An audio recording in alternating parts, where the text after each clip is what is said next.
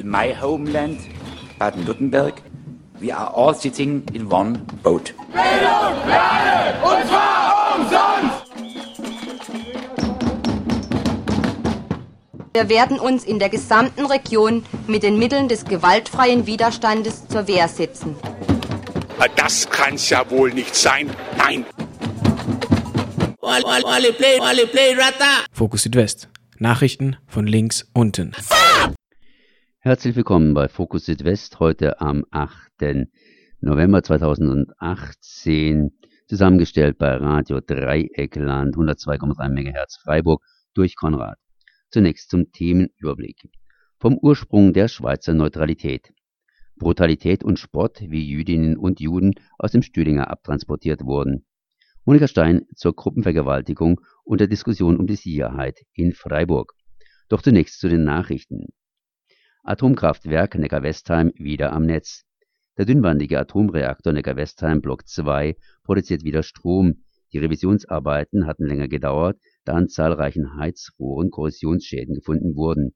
Trotz dieser Schäden hat das Umweltministerium der NBW als Anlagenbetreiberin nochmals grünes Licht gegeben, nach einigen Prüf- und Instandhaltungstätigkeiten durchgeführt wurden. So oder so, das Ende der Atomkraft in Baden-Württemberg ist in Sicht. Die letzten beiden AKWs im Südwesten, Philipsburg Block 2, soll Ende 2019 und der Neckar-Westheimer Block 2 sollen Ende 2022 endgültig vom Netz, so der Plan. Nur Erbbau auf den Stuttgart 21 Flächen gecancelt. Stadtverwaltung Stuttgart bereitet Grundstücksvermarktung für die Stuttgart 21 Flächen vor. Der neue Tiefbahnhof Stuttgart 21 soll Ende 2025 trotz immer wieder auftretender Verzögerungen gebaut sein. In diesem Zusammenhang baut die Stadtverwaltung weiter Personal auf. Am heutigen Donnerstag soll eine Koordinierungsstelle geschaffen werden mit einem juristischen Angestellten um das Verfahren der Freimachung, das heißt äh, der Entfall der Bahnnutzung auf den bereits 2001 von der Stadt erworbenen heutigen Gleisflächen zu bearbeiten. Der damalige Stuttgart 21 Schlichter Heiner Geisler empfahl eine Stiftungslösung. Die Fläche müsse familien- und kinderfreundlich und zu erschwinglichen Preisen bebaut werden. Die Forderung, dass keine Grundstücke der Fläche des Rosensteins Quartiers an Investoren verkauft, sondern diese zum Beispiel im Erbbaurecht vergeben werden, ist jedoch heute schon aufgegeben. Kleine Flächen, also kleine Flächen, soll die Stadt schon verkaufen dürfen. Ende 2025 soll der Tiefbahnhof fertig sein. Danach könnten die alten oberirdischen Gleisflächen bebaut werden. Konzeptvorschlag Verhaltensauffällige Flüchtlinge ab in die Pampa. Tübingens OB Boris Palmer, Grüne, und Richard Arnold, CDU, OB in Schwäbisch Gmünd, haben ein Konzept für eine sichere Landeseinrichtung ausgearbeitet. Tunichtgute, der Ausdruck stammt von Ministerpräsident Winfried Kretschmann, deren Verhaltensspektrum äh, von der Randale bis zum Gegehen von Straftaten reichen soll, denn möglichst weit von allem, was Flüchtlinge auf dummen Gedanken bringt, wegkommen. Nach Ansicht der beiden Kommunalpolitiker Boris Palmer (Grüne) und Richard Arnold (CDU) ist es angesichts der vielen Opfer nicht mehr vermittelbar, warum sich straffällige, das heißt strafauffällige Flüchtlinge völlig frei auf den Straßen und Plätzen und in den Vergnügungsstätten der Städte und Gemeinde bewegen können. Innenminister Thomas Strobel sagte dazu, das Wegsperren vor der Verurteilung ist in unserem Rechtsstaat nicht möglich der Trick von Palmer und Arnold, verhandelsauffällige Flüchtlinge sollen in speziellen Einrichtungen gebracht werden.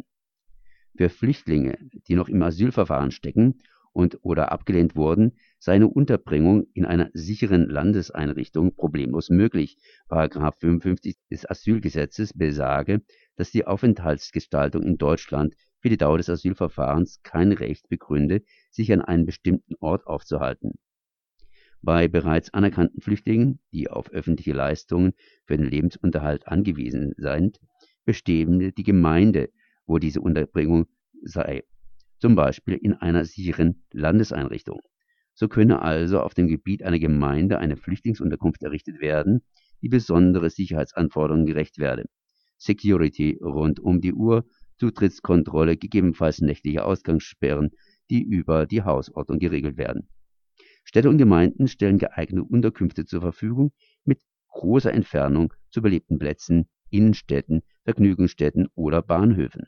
Das Land sorge im Gegenzug für mehr Sicherheit mit Security-Personal und einer Polizei, die durch verstärkte Präsenz einen Sicherheitskorridor um die jeweilige Einrichtung legt. Leistungen sollen die Geflüchteten ausschließlich am zugewiesenen Aufenthaltsort bekommen. Geld nur im Minimum. Für 50 Flüchtlinge werden die Kosten auf eine Million Euro geschätzt, also pro Jahr und Flüchtling 20.000 Euro. Palm und Arnold beteuern, dass es sich hier nicht um eine Form von Haft handelt, da die Geflüchteten die Einrichtungen zumindest tagsüber jederzeit und beliebig lange verlassen können. Kein Platz mehr im Knast. 20.000 offene Haftbefehle lassen die Gewerkschaft Strafvollzug vor einer Überlastung der Gefängnisse warnen. 1000 Haftplätze und mindestens 300 Personalstellen fehlen in Baden-Württemberg bereits jetzt. Eine Verstärkung und Reform des Strafvollzugs sei überfällig, sagte Schmidt von der Gewerkschaft Strafvollzug. Die Zahl knapp 20.000 offener Haftbefehle in Baden-Württemberg, diese Zahl stammt aus Angaben der Bundesregierung mit Datum Ende März 2018.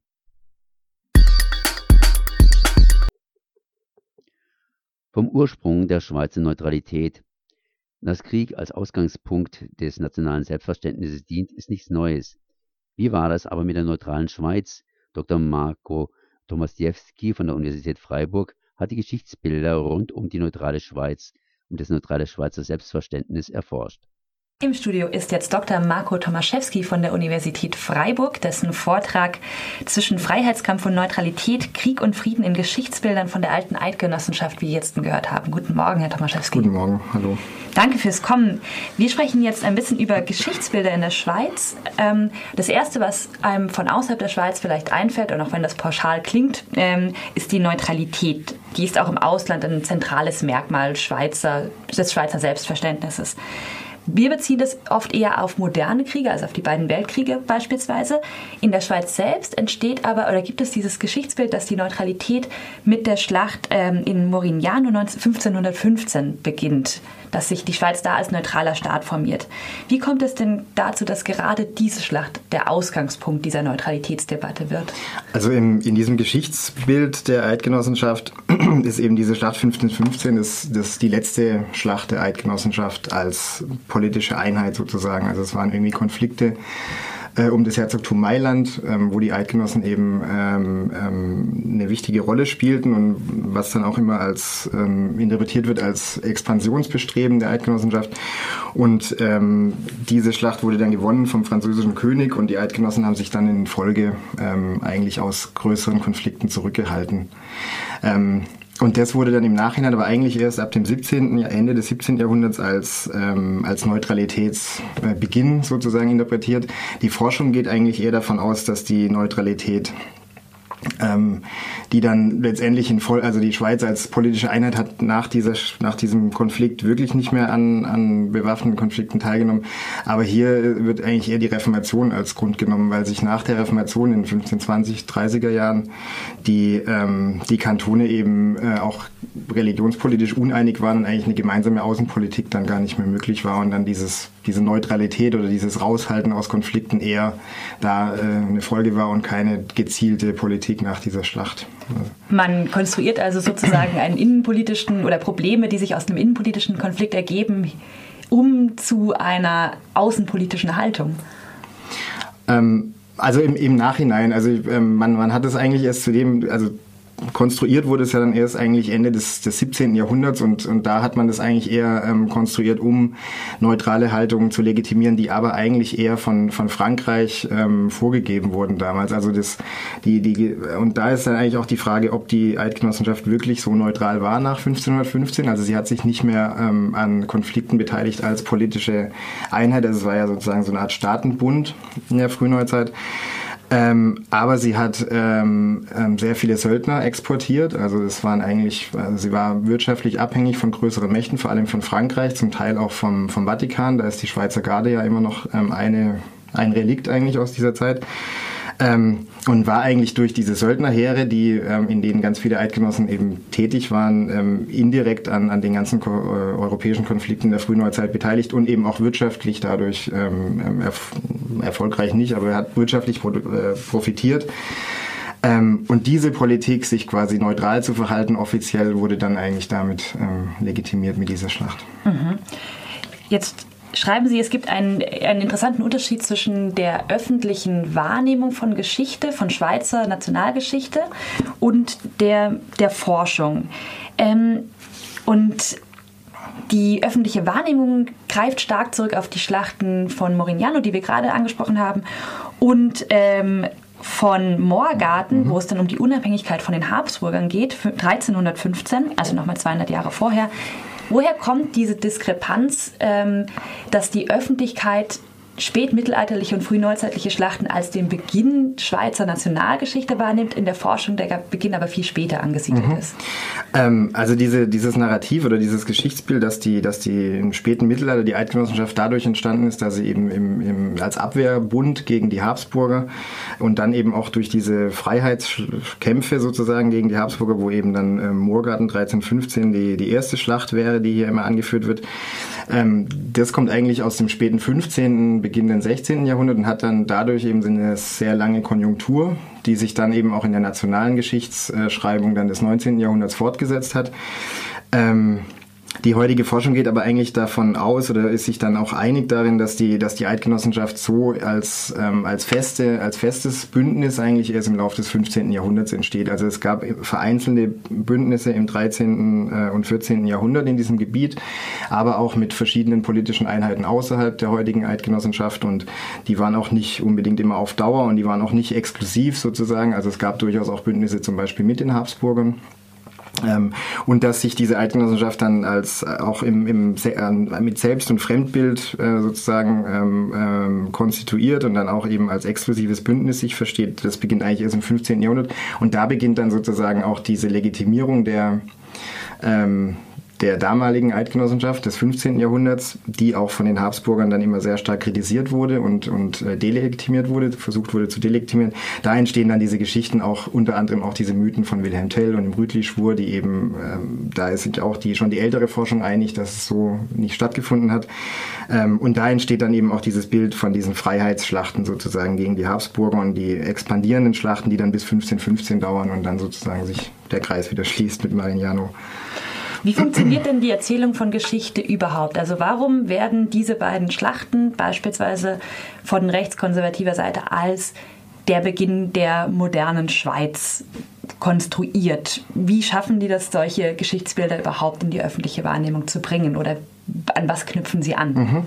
Ähm also, also man muss die vielleicht gar nicht in die Öffentlichkeit bringen, weil die zum Teil ja einfach auch schon da sind und sogar ja eigentlich als auch ähm, über die Schweiz hinaus durch, durch ähm, diese Drama von Wilhelm, äh, Wilhelm Tell von Schiller beispielsweise oder eben diese Wilhelm Tell-Geschichte oder Rütli-Spur, irgendwie ist es ja ähm, auch außerhalb der Schweiz so ein Begriff.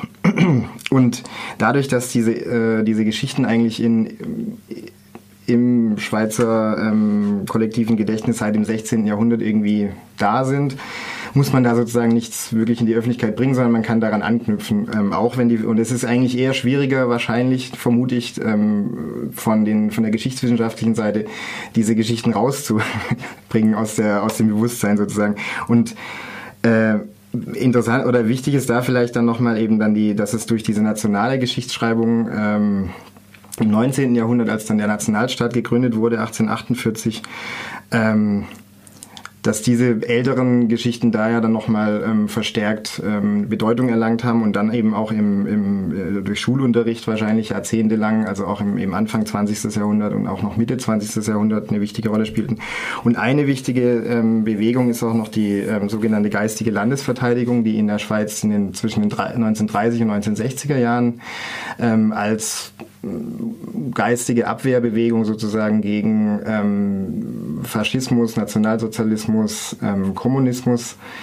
Ähm, ähm, ja auch von der von der ähm, von der Regierung eigentlich forciert wurde und auch, auch gefördert wurde, wo dann eben diese Geschichten der der bewaffneten Neutralität, des, der Abwehrschlachten ähm, und eben auch der Neutralität ähm, dann als als Verhaltensweise beispielsweise in den Weltkriegen ähm, nach außen ähm, sehr stark propagiert wurde und wo es dann zum Beispiel auch einen Film gab, 1941, ähm, äh, Landermann Stauferer ist der Film über diese Schlacht äh, am Moorgarten, der aber sehr stark dann auf die gegenwärtige Situation auch ähm, hin konzipiert ist sozusagen. Vielen Dank für den Besuch, Herr Tomaszewski. Dankeschön.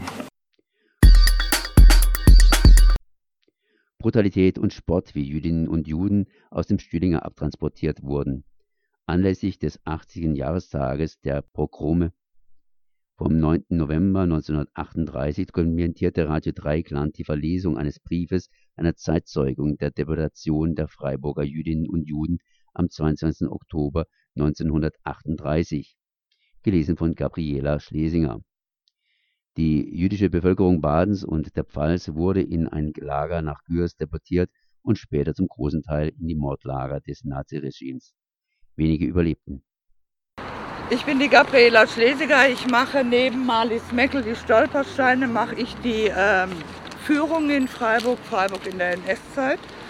Und 2002 habe ich einen Brief bekommen, einen Zeitzeugenbericht von der Frau Messmer aus dem Stühlinger, die mit ihrer Schwester die Judenverfolgung 1940 im Stühlinger miterlebt hat. Sie hatte das dann aufgeschrieben an einem Herbstabend 1940 kamen meine Schwester Else und ich von einem Besuch nach Hause. Wir wollten noch eine kleine Mahlzeit zu uns nehmen und dann schlafen gehen. Plötzlich hörten wir von weitem mehrmaliges Anfahren von Lastwagen und lautes Schreien im Befehlston. Zunächst dachten wir, Soldaten wurden von hier zur Ausbildung in Kasernen transportiert. Die ungewöhnlichen Geräusche hielten jedoch an, sodass wir neugierig wurden.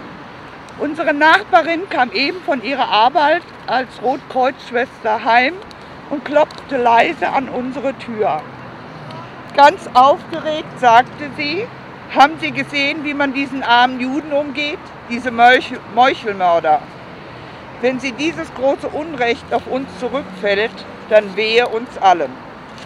Frau Weber war eine Hitlergegnerin und weil sie unsere Einstellung zu diesem Regime kannte, konnte sie ihrer Empörung ungeniert Luft verschaffen. Damals hörten sich viele Leute heimlich zu sehr später Stunde Nachrichten eines Auslandssenders an. Das war sehr gefährlich und wurde schwer bestraft. Da wir kein Rundfunkgerät besaßen, wussten wir zu diesem Zeitpunkt von diesen Dingen noch, nicht, noch nichts. Frau Weber berichtete noch, dass viele Menschen die Straßen säumten, aber keiner den Mut aufbrächte, sich für die jüdischen Mitbürger einzusetzen. Beim Löwenkeller, Ecke Clara Stühlinger Straße, sei die Sammelstelle, von der aus die Menschen abtransportiert wurden. Wir beschlossen, uns das anzusehen.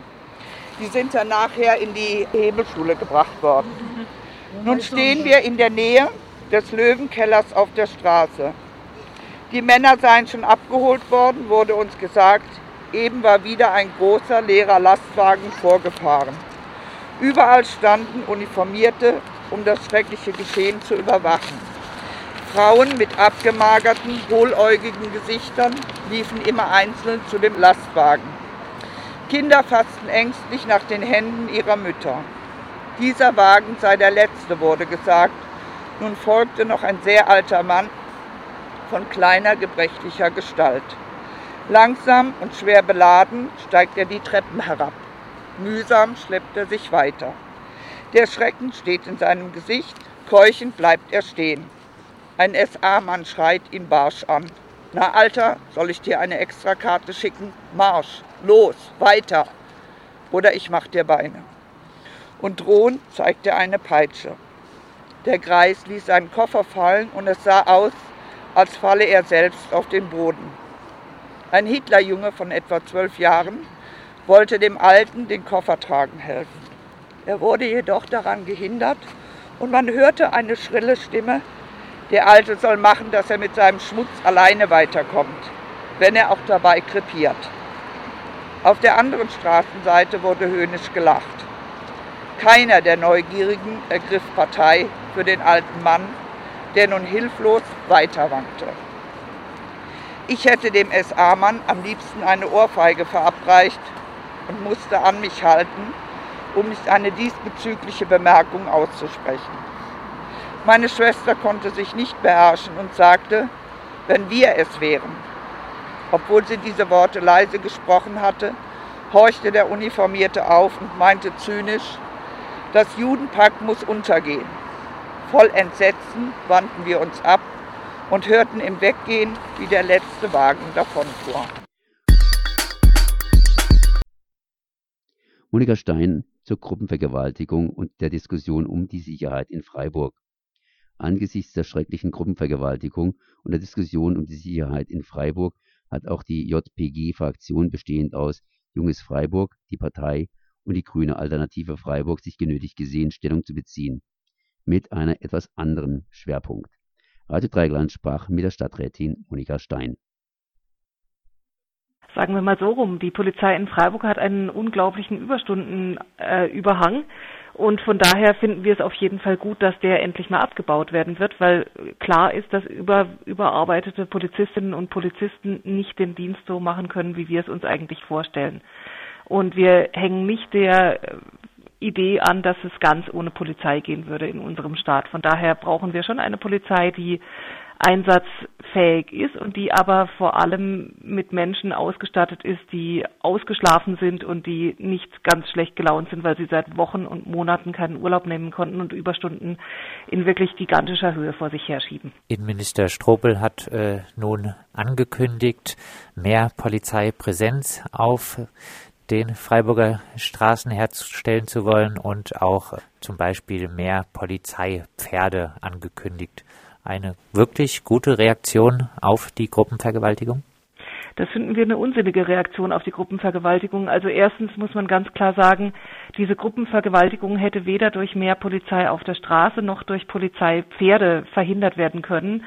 Die ist wirklich eine, ein furchtbares Ereignis, was hier stattgefunden hat und was natürlich zu Recht auch ganz viele Menschen erschüttert und ähm, wo wir, glaube ich, auch nochmal ganz klar sagen müssen, uns geht es in allererster Linie darum, dass die junge Frau, die da vergewaltigt wurde, dass die möglichst na gut kann man aus so einem Erlebnis nicht mehr rauskommen, aber dass sie einigermaßen gut das Ganze verkraften kann und ähm, ihr sollten eigentlich unsere allerersten Gedanken gelten und nicht irgendwelchen Ideen, dass irgendwelche alten Wahlkampfthemen jetzt endlich mal wieder auf den Tisch kommen, was wir das Gefühl haben, dass es sowohl bei der CDU als auch bei der AfD leider der Fall ist.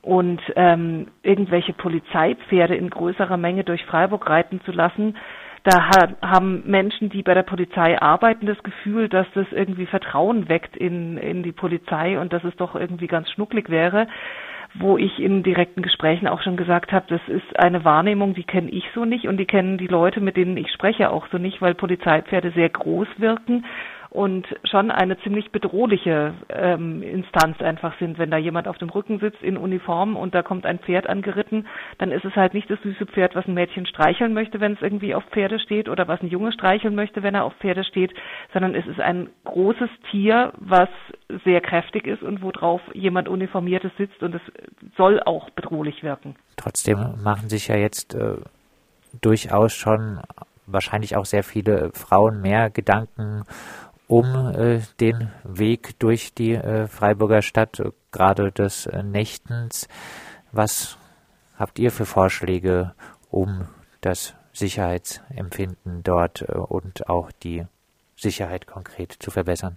Also es wird leider nie ganz sicher sein. Das war schon immer das Problem, dass es einfach, ähm, solange Männer auf den Straßen unterwegs sind, wird der Weg für Frauen nie ganz sicher sein, weil potenziell Männer halt nicht alle Männer, aber bestimmte Männer sind diejenigen, die die Nacht für Frauen unsicher machen. Da wir aber weder ein Ausgangsverbot für Frauen wollen noch ein Ausgangsverbot für Männer wollen, müssen wir gucken, dass wir das Risiko so weit wie möglich minimieren. Und unser Vorschlag ist ganz klar und den haben wir seit das Frauennachttaxi wieder eingeführt wurde, immer wieder und immer wieder wiederholt. Wir finden, das Frauennachttaxi muss ein Ruftaxi sein. Es kann nicht sein, dass wir einen festen Standort haben, wo die Frauen hingehen müssen, um dann sicher mit dem Taxi nach Hause zu fahren, sondern es muss möglich sein, egal wo eine Frau unterwegs ist, dass sie ein Taxi anrufen kann, das Frauennachttaxi anrufen kann und dann von diesem Taxi abgeholt wird und nach Hause gefahren wird. Ist äh, der Ausbau des Frauennachttaxi wirklich eine ausreichende Reaktion auf die Gruppenvergewaltigung? Ich glaube, es gibt keine wirklich ausreichende Reaktion auf die Gruppenvergewaltigung. Also wir werden ganz genau gucken müssen, was die Maßnahmen, also es gibt ja dieses grandiose Sicherheits, den, diesen grandiosen Sicherheitspakt, den das Land Baden-Württemberg und die Stadt Freiburg vor zwei Jahren nach einem anderen schlimmen Sexualverbrechen geschlossen haben. Ähm, das müssen wir erstmal auswerten, weil da sind Maßnahmen initiiert worden, die angeblich alle so furchtbar die Sicherheit in die Höhe schrauben sollen für alle Menschen, die in Freiburg unterwegs sind. Eigentlich hätte die Auswertung jetzt kommen sollen. Jetzt kommt stattdessen die Aufrüstung des Sicherheitspakets, ohne dass wir die ähm, Auswertung bekommen. Wir müssen uns schon erstmal ganz in Ruhe angucken, was bewirken welche Maßnahmen und welche Maßnahmen sind notwendig. Und was wir von Anfang an gesagt haben, ist, dass wir nicht in der Hitze des Gefechts jetzt gerade im Moment, also unter dem Eindruck dieses fürchterlichen Verbrechens, irgendwelche Maßnahmen schnell übers Knie brechen sollten, sondern wir wissen schon immer, dass das Frauennachtaxi, so wie es im Moment installiert ist, nicht wirkt, dass es von den Frauen zu Recht nicht angenommen wird. Ich kann es gut verstehen, dass es nicht angenommen wird. Von daher ist das eine Maßnahme, an der wir sofort schrauben können. Und ansonsten müssen wir wirklich erstmal gucken, wie kriegen wir die Stadt sicherer für Frauen, und übrigens auch für Männer und andere Menschen, die in Freiburg unterwegs sind. Demnächst anstehen tut auch äh, die Reflexion über den kommunalen Ordnungsdienst. Muss der kommunale Ordnungsdienst oder der kommunale Vollzugsdienst, wie er nun heißt, äh, angesichts der jüngsten Ereignisse aufgestockt werden? Wir müssen auf jeden Fall erstmal reflektieren, was er denn eigentlich gebracht hat. Der kommunale Vollzugsdienst, der hat bisher Ordnungsstörungen, ähm, Ordnungswidrigkeiten. Ordnungswidrigkeiten verfolgt. Das heißt, er hat überhaupt nichts zur Steigerung der Sicherheit von Menschen, die irgendwie von Gewalttaten bedroht sind oder sowas beigetragen. Außer dass es Menschen gibt, die sich tatsächlich sicherer fühlen, wenn sie Menschen in Uniform auf der Straße treffen das darf man irgendwie wohl auch nicht ganz aus den Augen verlieren, dass es tatsächlich Menschen gibt, die sich sicherer fühlen. Es gibt gleichzeitig Menschen, die sich unsicherer fühlen, wenn sie Menschen in Uniform auf der Straße treffen. Das müssen wir beides betrachten. Und der kommunale Vollzugsdienst, so wie er im Moment ist, der ist also definitiv nichts, was die Sicherheit auf den Straßen und schon gar nicht nachts irgendwie in die Höhe schraubt. Gehen wir noch auf äh, politische Reaktionen äh, auf die Gruppenvergewaltigung ein. Martin Horn hat ins Spiel gebracht, ähm, straffällig gewordene Flüchtlinge auch äh, eventuell nach Syrien abzuschieben. Also mehr Abschiebung für straffällige Geflüchtete. Eine gute Idee? Es ist eine total schlechte Idee und es ist auch ein, ein Nebenschauplatz, den ich nicht verstehen kann, wie man den so populistisch bespielen kann, wie es gerade passiert. Das probiert ja auch Strobel, unser ähm, Innenminister. Also es kann nicht sein, dass wir jetzt über Abschiebungen nach Syrien allen Ernstes nachdenken. Es geht vielleicht drum, und ich glaube, davon soll auch abgelenkt werden, es geht darum, dass jemand eigentlich mit Haftbefehl schon gesucht worden ist und nicht inhaftiert worden ist. Und es reicht jemanden zu inhaftieren, in ein deutsches Gefängnis zu stecken, wenn der tatsächlich zu gefährlich ist, um auf der Straße rumzulaufen. Wir müssen diese Menschen nicht in Lebensgefahr bringen und wir müssen sie nicht in ein Land schicken, von dem wir wissen, dass es alles andere als ein sicheres Land ist und dass Leib und Leben von den Menschen dort wirklich bedroht ist.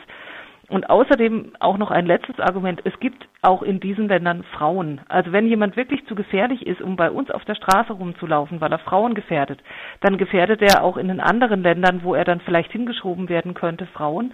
Und wir können in Deutschland sicher sein, dass er dank unserer Gerichtsbarkeit dann vielleicht im Knast landet und womöglich therapiert wird, wenn es gut läuft. Und wir dadurch vielleicht ein Stückchen Sicherheit zurückgewinnen können, aber wir werden dieses Stückchen Sicherheit nicht zurückgewinnen, indem wir über Abschiebungen in völlig unsichere Länder nachdenken, was eigentlich mit unserem Grundgesetz und eigentlich mit der Humanität nicht vereinbar ist. Das sagt Monika Stein, Stadträtin der Grünen Alternativen Freiburg und Teil der JPEG-Fraktion. Das war Fokus Südwest heute am Donnerstag, 8. November 2018, produziert bei Radio Dreigland 102,3 MHz Freiburg durch Konrad. In my homeland, Baden-Württemberg, we are all sitting in one boat. Bildung, Lerne, und zwar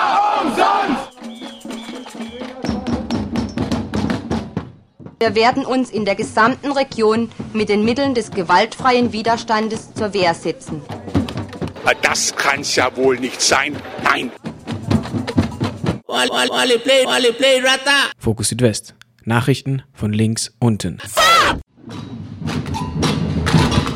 In my homeland, Baden-Württemberg. We are all sitting in one boat. Bildung alle und zwar umsonst!